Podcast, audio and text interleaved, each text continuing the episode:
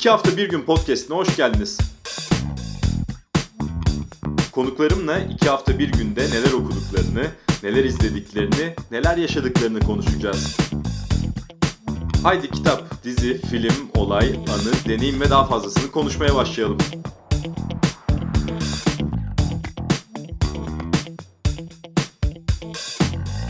İki hafta bir günün yeni bölümünde, belki de yaz ayının son bölümünde, Ağustos ayının tek bölümünde konuğum gazeteci, akademisyen Soli Özel. Hoş geldiniz. Merhabalar Burak Bey, selamlar.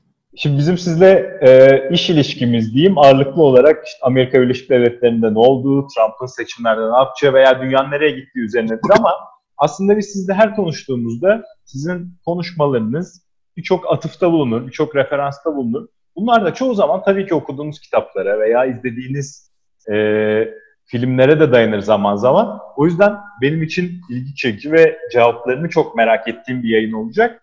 E, kitaplarla başlamak isterim. Şu sıralar neler okuyorsun Soli Şimdi Burak Bey ben ağırlıklı olarak e, bu dünyadaki ya uluslararası sistem nasıl değişiyor meselesine ister istemez kafayı taktım. E, bu bir, e, bununla da ilgili bir çok yani ilginç kitaplar çıkıyor. Bu Amerika Birleşik Devletleri'ndeki e, yarı faşizan ve 3 Kasım'dan sonra belki full faşizan gidecek e, siyasi e, dalgayının nedenleri, tarihçesi vesaireyle ilgili hakikaten çok iyi kitaplar çıkıyor. Hepsine yetişmek de mümkün değil ama hiç değilse bir girişlerini filan falan okuyorum ama ağırlıklı olarak her iki konuda da e, makaleleri okumayı tercih ediyorum. Çünkü zaten iyi bir makale eğer yani bir kitabın yazarı tarafından yazıldıysa o kitabın içindeki bilgilerin özünü içerir. Ben de dolayısıyla e, kitapla çok da fazla vakit kaybetmeden bazı e, konularda e, meselenin özüne vakıf olduğumu düşünerek e, şey kitap e, makaleler aracılığıyla gidiyorum ve hakikaten bence çok çok iyi şeyler yazılıyor ve e, bu vesileyle en azından kendi hesabıma çok da kötü bilmediğimi düşündüğüm Amerikan tarihi hakkında en azından beni cezbeden, bana ufuk açan, burayla da karşılaştırma imkanı sağlayan e, bilgiler de edindim. Onun dışında e, sizle yaptığımız herhangi bir programda bu güçlü duygularımı hiç dile getirmiş miydim bilmiyorum. Fakat ben bu büyük teknoloji şirketlerinin amansız bir düşmanıyım ve özellikle Facebook ve sahibinden nefret ediyorum. E, dolayısıyla e, şu kitabı okuyorum. Bu bence e, son derece önemli önümüzdeki dönemin. E, Shoshana Zuboff. Yanılmıyorsam Türkçe'ye çevrilmesi işi başladı. Ve e, The Age of Surveillance Capitalism yani gözetleme yani aslına bakarsanız 1984'ün bugünkü teknolojileri iyiden iyiye anlayarak ete kemiğe büründürülmüş hali diyebilirsiniz. Ve bu e, büyük şirketlerin hani tişört giydikleri için çok sempatik görünen namussuzların e, nasıl bir kapitalist işletme olarak tekelleştiklerini, rekabeti yok ettiklerini, küçükleri ezdiklerini ve e, o, ba o bağlamda bir parantez açarak söyleyeyim. Geçen hafta Amerikan Kongresi'nde, Temsilciler Meclisi'nde Apple'ın, e, Amazon'un, e, Facebook'un ve Google'ın yöneticilerini e, hakikaten sigaya çeken bir oturum yapıldı ve müthiş iyi sorular sorulmuş. Çünkü e, girip yazışmaları filan falan da görmüşler. Bu konulardan anlayan profesyonelleri komisyon bünyesine almış ümit ediyorum ki Avrupa Birliği'nde başlamış olduğu gibi Amerika'da da bu şirketleri denetime denetim altına alacak, vergi vermelerini sağlayacak olan bir e, yönelim başlar. Öbür türlü e, bu şirketlerin e, bütün o hani sıradan insanın yanındayız filana falana rağmen aslında otoriter rejimlerle ne kadar kolay anlaşabildiklerini özellikle Facebook'un e, yaşadıklarımızla zaten görmüş olduk. O bakımdan bu konular ben teknolojiden pek anlamam ama en azından teknolojinin siyaseti konusu beni çok ilgilendiriyor. Bir araya Onun gireyim dışında- şimdi. Bir araya gireyim. Siz de YouTube hesabınızı açtınız aslında. Ne kadar anlamam deseniz de bence çayı yakalıyorsunuz. O ayrı. Bir de şunu eklemek isterim. Ee, SpaceX'in sahibi Elon Musk o da başta çok sempatik bir figür olarak çıkmasına rağmen giderek bir çizgi roman anti kahramanla dönüşmeye başladı. İşte Bolivya'ya AB- ABD'nin askeri müdahalesini yapması gibi bunu da eklemek isterim. Birçok insanı şaşırttı çünkü onun o açıklaması. Belki şaşırmamak gerekiyor. Şimdi bu e, bunların içinde do, iyiye doğru evrilen bir tek sanıyorum Bill Gates oldu. Yani Bill Gates de en az şimdikiler kadar küstah, e, acımasız e, başladı. Fakat işte o vakfı da kurduktan sonra sanırım farklı bir gerçeklik ona hitap da etti. İşte biliyorsunuz ünlü finansçı Warren Buffett'la birlikte servetlerinin yüzde ellisini fona aktardılar. Solcular bunu göz boyama olarak filan falan görüyorlar ama diğerlerinin yaptıklarına bakınca da bu bana işte açıkçası anlamsız ya da kötü gibi gelmiyor. Elimizdeki malzeme bu. Bunun içinde bir şeyleri de takdir etmek durumundayız gibime geliyor. E, onun ötesinde e, tabii Türkiye'ye baktığımızda e, Gülsüm Polat'ın Türk-Arap İlişkileri adlı bir kitabı var.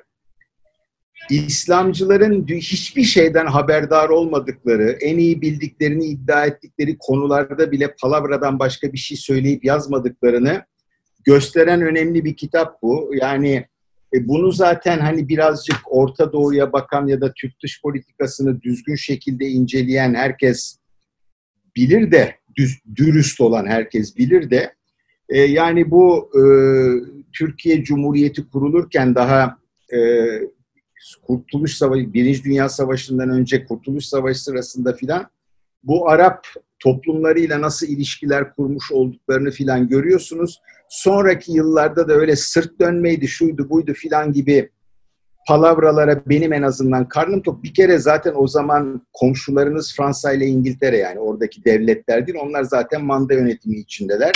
Bunlar ilginç. Bir kere e, Cumhuriyet'in en layık ya da layıkçı döneminde bile nasıl e, aslına bakarsanız Sünni Müslüman bir kim Sünni Müslümanlıkla tanımlanmış bir vatandaş kimliği oluşturması söz konusuysa burada da olup bitenlere gayet yakından ilgi gösteriyorlar. Biliyorsunuz belki e, şeyin Libya bağımsızlığını kazandığında İkinci Dünya Savaşı'ndan sonra ilk başbakanı Libya doğumlu olan rahmetli Orhan ve Doğan Koloğlu'nun babasıydı. Kendisinin adını şu anda hatırlamıyorum. Ee, ve devlet memurluğundan emekli olan birisiydi. Ee, Gökhan Çetinsay'a söylemişti bana. Ben de okumuştum anıları o tabii daha ilgilendiği bir konu olduğu için aklımda kalmış. 1941'de Türkiye'de Bakanlar Kurulu'nda Tebriz'in geleceği falan konuşuluyor yani. Ee, şeyler Ruslar tepeden, Sovyetler girmiş, güneyden İngilizler girmiş. Onun dışında Cemil Koçak'ın benim e, çocukluk arkadaşımdır. E, onun Darbeler Tarihi diye bir kitabı var. E, bugünkü tartışmalarla çok yakından bağlantılı alıp başlamış sonra kaldıramayıp okumamıştım da bu sefer atlıya zıplaya da olsa okudum. Büşra Sanay'ın Kardeşini Doğurmak. Çok, çok önemli bir kitap hakikaten korkunç e, bir e, kit şey o. Çok zor yani, okuması. Bu podcast'te de konuk ettik Büşra sana. Çok zor bir kitap ama çok gerçekleri yansıtan bir kitap. evet, evet. Onun dışında şimdi e, benim neslim sağcı Tanpınar safsatasıyla biraz büyüdü. Ee, çok iyi hatırlıyorum Birikim dergisinin 70'li yıllardaki bir sayısında rahmetli Berna Mora'nın e, bir arayışın huzur bir arayışın romanı diye bir yazısı çıkmıştı. Bana göre çok farklı bir değerlendirmeydi ve ben açıkçası ki sonradan derslerimde de kullandım.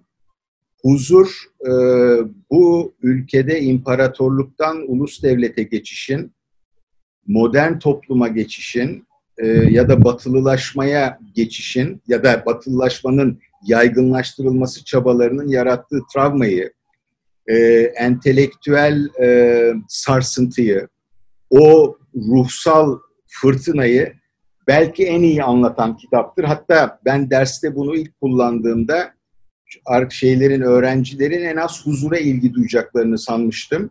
Dört roman vermiştim. Abdülhamit Düşerken ki müthiş bir kitaptır.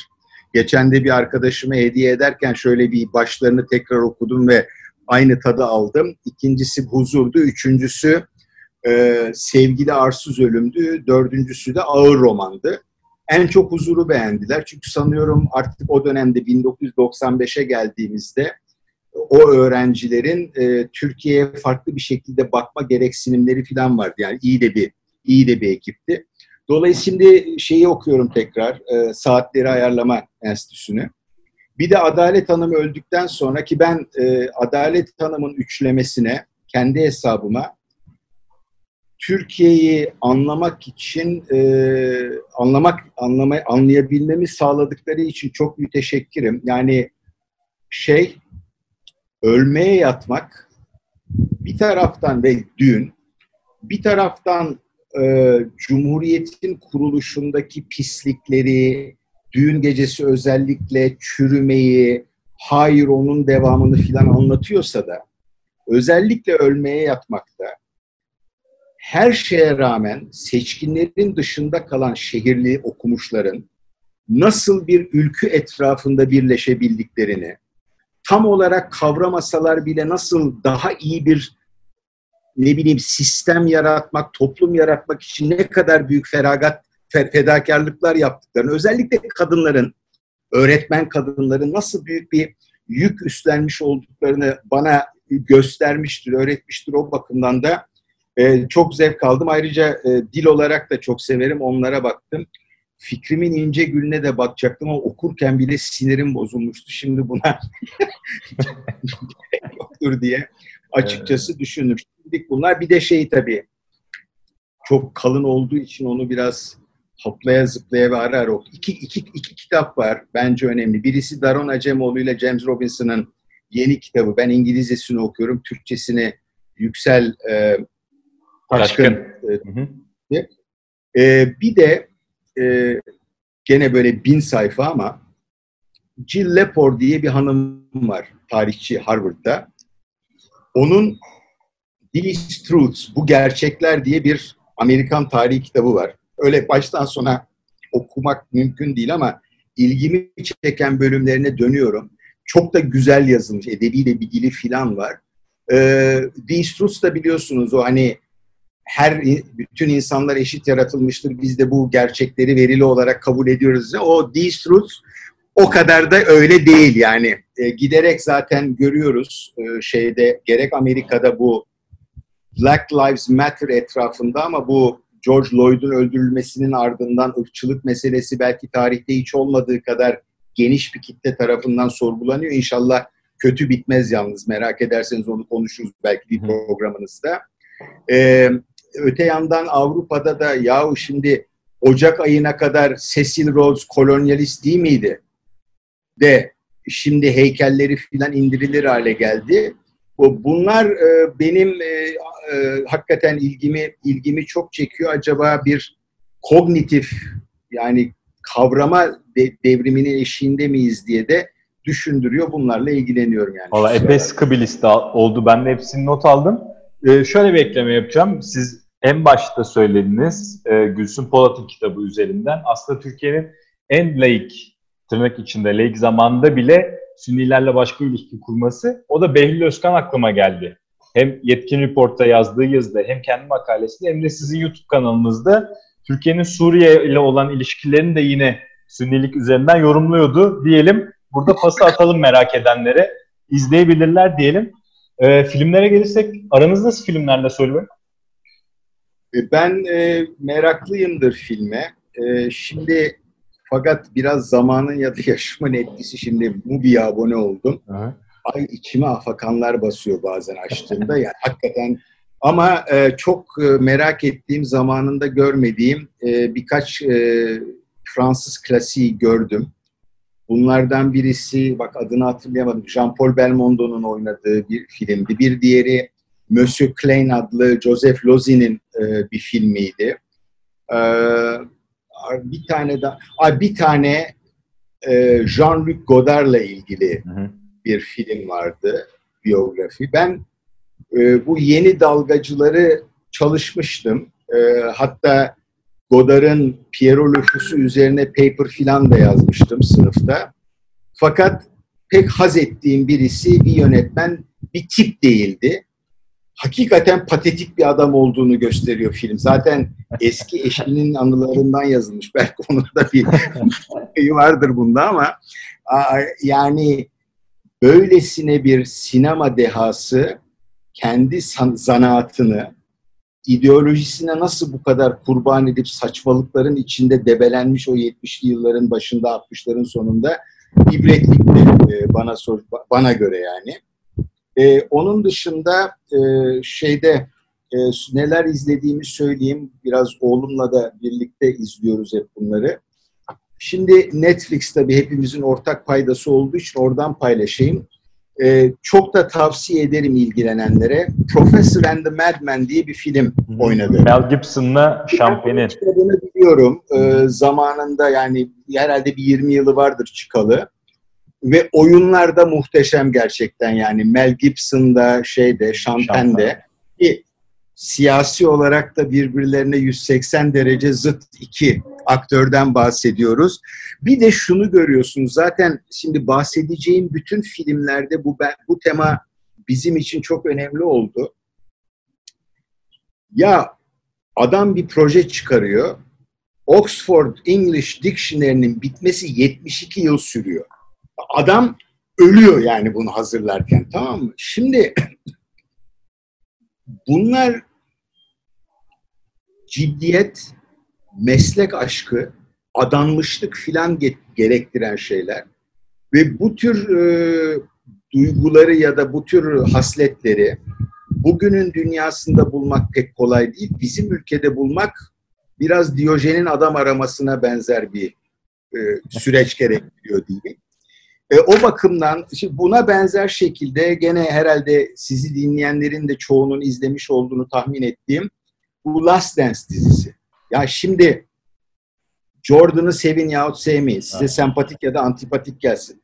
Adam saat iki buçukta pizza ısmarlamış, pizzadan zehirlenmiş. O haliyle maça çıkıyor ve 40 dakika oynuyor.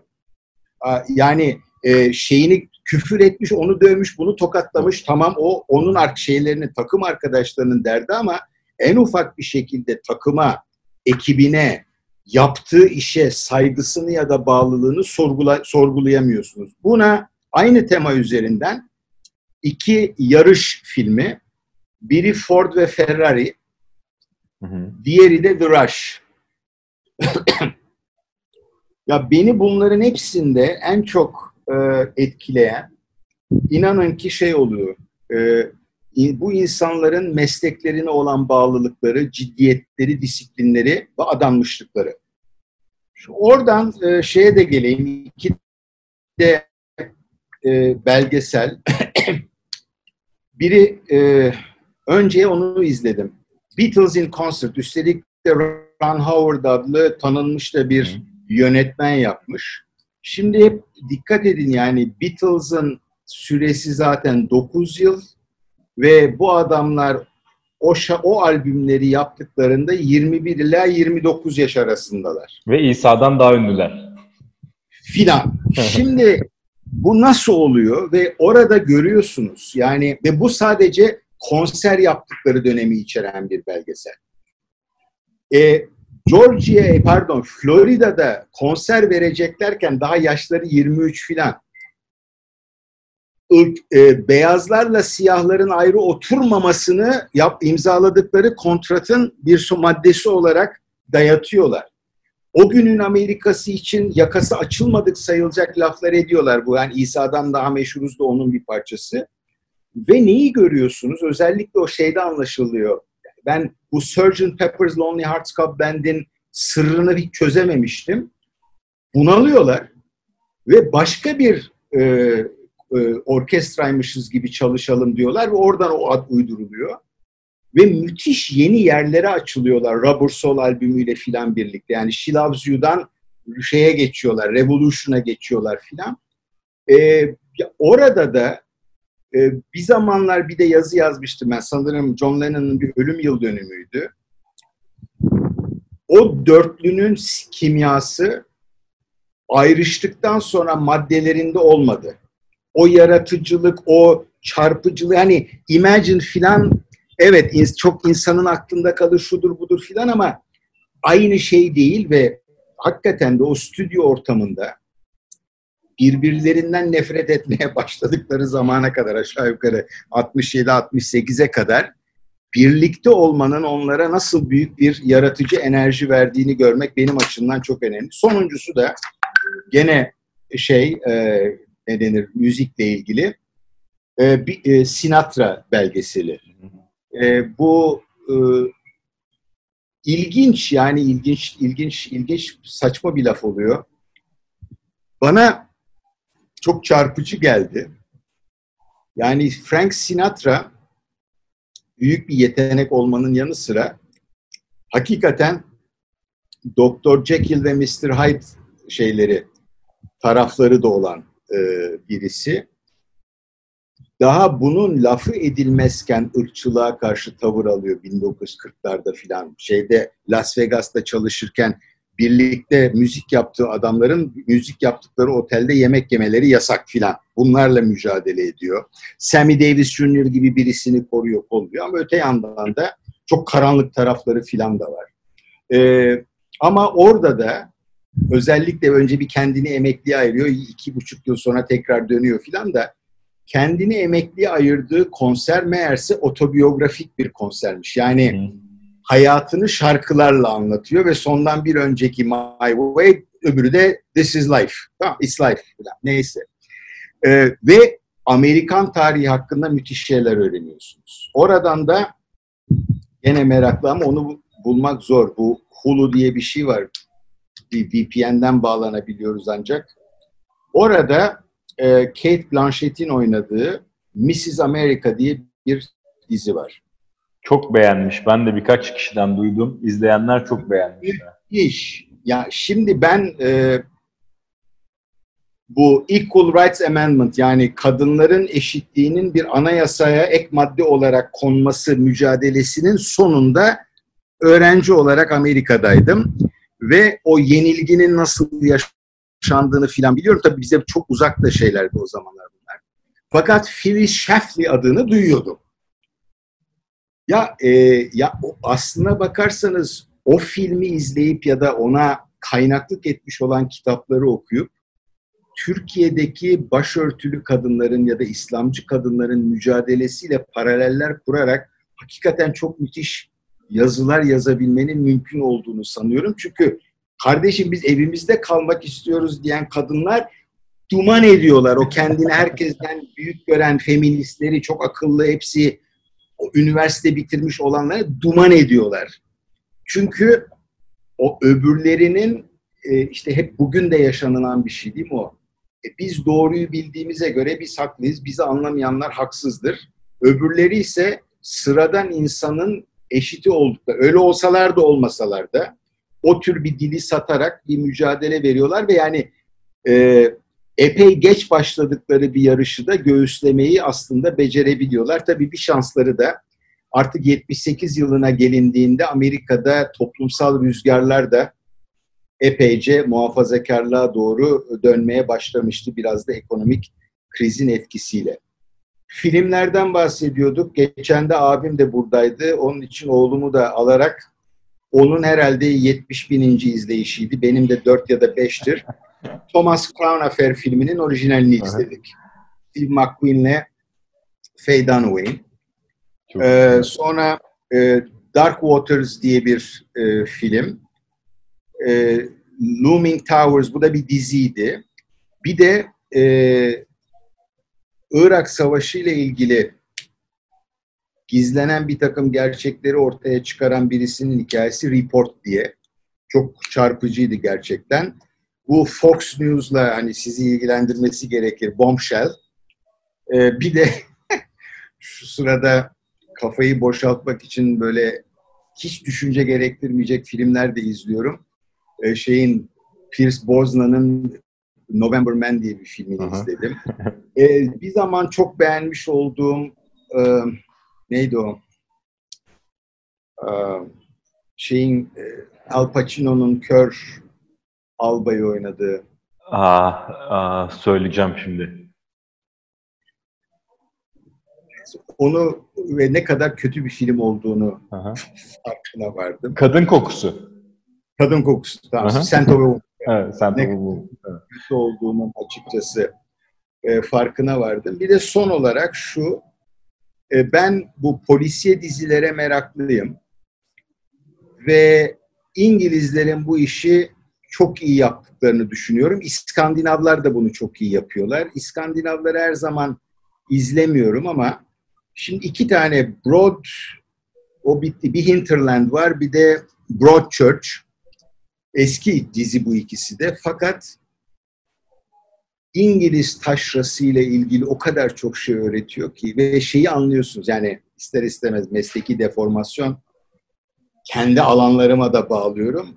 E, o Brexit'in niye çıktığını anlıyorsunuz.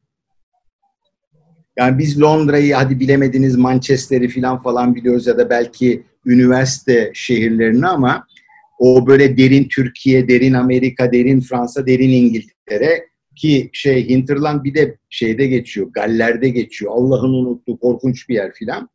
E, oradan anlıyorsunuz. Yani aslına bakarsanız belki özellikle e, toplumsal meselelerle ilgilenen ve özellikle de sol perspektiften bakanların e, bu e, ne diyeyim Kaçırılan bir nokta bu. toprağın üzerindeki toprağın üzerindeki gerçekliği biraz daha iyi anlamaları lazım. Entelektüel olarak değil sadece duygusal olarak anlamadığınız ve ona o şekilde erişemediğiniz takdirde zaten hiçbir işe de galiba yaramıyor.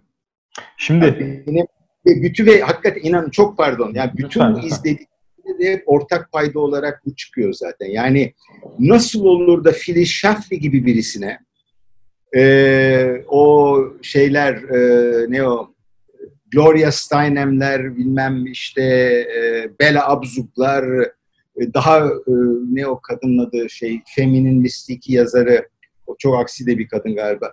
Bunlar nasıl oluyorlar da Filiz Şafli gibi birisi karşısında mağlup oluyorlar. Görüyorsunuz onu.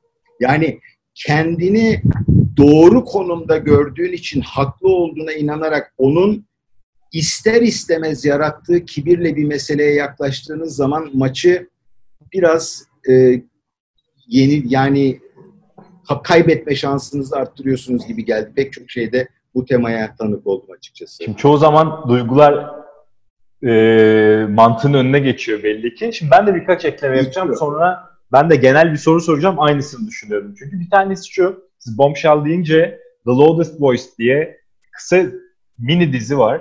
Russell Crowe'un 150 kiloluk o Fox News'u 25 sene boyunca yöneten yöneticisinin hikayesi. Sonu tacizle biten. Ee, çok iyi bir dizi. O da çok güzel anlatıyor Fox News'un çıkışını. Nerede oynuyor bu? Ee, ben Dijitürk'te izledim. Ee, ama her yerden bulabilirsiniz. internetten falan da. The Loudest Voice çok çok kesinlikle tavsiye edeceğim. Ee, şunu söylemek istiyorum aslında. Şimdi benim önümde bir liste var. Sizin okuduklarınız ve izledikleriniz. Şimdi burada benim sizden beklediklerim var. Ee, olabilir ya da ola, yani olmayabilir dediklerim var. Mesela Jean-Luc Godard olmayabilirdi. Teknoloji devleri hakkında kitaplar, Michael Jordan'ın belgeseli, Formula 1 ile ilgili filmler, Beatles, Sinatra, polisiye diziler, Steve McQueen'in oynadığı filmler gibi. Şimdi şunu hissediyorum. Benim tanıdığım söyle özel dünyayı anlamak, toplumları anlamak, e, bunu önemseyen bir insan. Bundan keyif alan bir insan. Bunu anladığı zaman kendisini e, gerçekleştirebilen bir insan. Fakat sadece siyaset okumak, sadece sosyoloji okumak buna yetmiyor belli ki. Aslında bu bütün değil mi? O, onu biraz anlatmanızı istiyorum en sonda. Bunların hepsini Tabii. bir araya topladığımızda her şeyin ötesinde bir tabloyla karşılaşıyoruz. Ama başka türlü olamaz. Şimdi bakın e, sonuçta hepimizi çok etkilemiş olan bir takım sahneler yahut filmler yahut kitaplar var. Şimdi düşünün ben 60'lı yıllarda büyüdüm e, ve Amerika'dan bize yansıyan Vietnam Savaşı'na karşı çıkılması, işte e, bayraklarından külot yapmaları, işte cinsel özgürlük, Woodstock bilmem ne filan falan ama bir de tabii şey hani siyahların özgürlük hareketi. Şimdi o zaman bize dışarıdan baktığınızda Amerika Birleşik Devletleri işte bu özgürlük alanlarını patlatan yer olarak gözüküyor. Şimdi çok önemli bir film hayatımda. In the Heat of the Night. Rod Steiger'le e, Sidney Poitier'in okuduğu. Şimdi orada bir kere bambaşka bir Amerika ile karşı. Doris Day ile Rock Hudson'ın Amerikası değil. Tamam mı? Ve o memlekete gittiğim zaman da e, hakikaten bunu çok daha net olarak görebilme imkanı. O bir ya o bir film e, işte ya da bir kitap mesela biraz Amerika'yı anlayabiliyorsam eğer kendi çapımda William Faulkner'ı okumadan bunu yapamayacağımı düşünüyorum. Tamam mı? E, e, o nedenle yani ben zaten diletant sayılırım. Hani akademisyen falan diyorsunuz sağ olun da e, ama bir şekilde bu sosyal bilimci tarafımı hep edebiyatla e, şeyle e, filmle özellikle de filmle bir nebze ama o kadar değil yani müzik tarafım çok güçlü değil benim. Onunla beslemeye çalıştım. Bu bana ümit ediyorum e, daha duyarlı bir bakış, duyarlı da demeyeyim, kenarda köşede kalan şeylere bakma alışkanlığını veyahut da... Bir de e, daha az mekanik. Ediyorum, evet. Daha az Hı? mekanik olabilir bence hani bir de şeyi sorguluyorsun işte yani dediğim gibi bu çok önemli bir tema benim için. Ya sen doğruyu biliyor olabilirsin. Senin doğruyu biliyor olman başkalarının senin doğrunu doğru olarak kabul etmeleri için yeterli bir neden değil. Anlatabiliyor muyum? Dolayısıyla ve burada şeye de ya benim siz bilmezsiniz benim 3 sene tekstilde fabrikası çalışmışlığım var. 2 senede reklam şirketinde. Şimdi mesela ikisinden de ben çok şey öğrendim. Çünkü bir tekstil fabrikasında kendi sınıfınızdan ve yetiştirilişinden çok farklı insanlarla birlikte oluyorsunuz. Ben sadece yönetim katında değildim. E, e, şeyde de reklamda da bir şey bilmenin yeterli olmadığını, onu nasıl ileteceğinizin ne kadar önemli olduğunu. Ya boş bir şeyi de iletmeye çalışabilirsiniz ayrı hikaye ama e, sonuçta o, o nedenle e, içerik yani zarfla mazrufu mutlaka birleştirmek gerektiğini ben hakikaten o iletişimci arkadaşlara borçluyum bunu. En azından elim bunun, bunun için bir çaba göstermeye yönelmemi onlara borçluyum. Söyle Özel çok teşekkürler. Ben teşekkür ederim bu fırsat çok için. Keyifli çok keyifli bir sohbet oldu. Çok sağ olun. Sağ olun.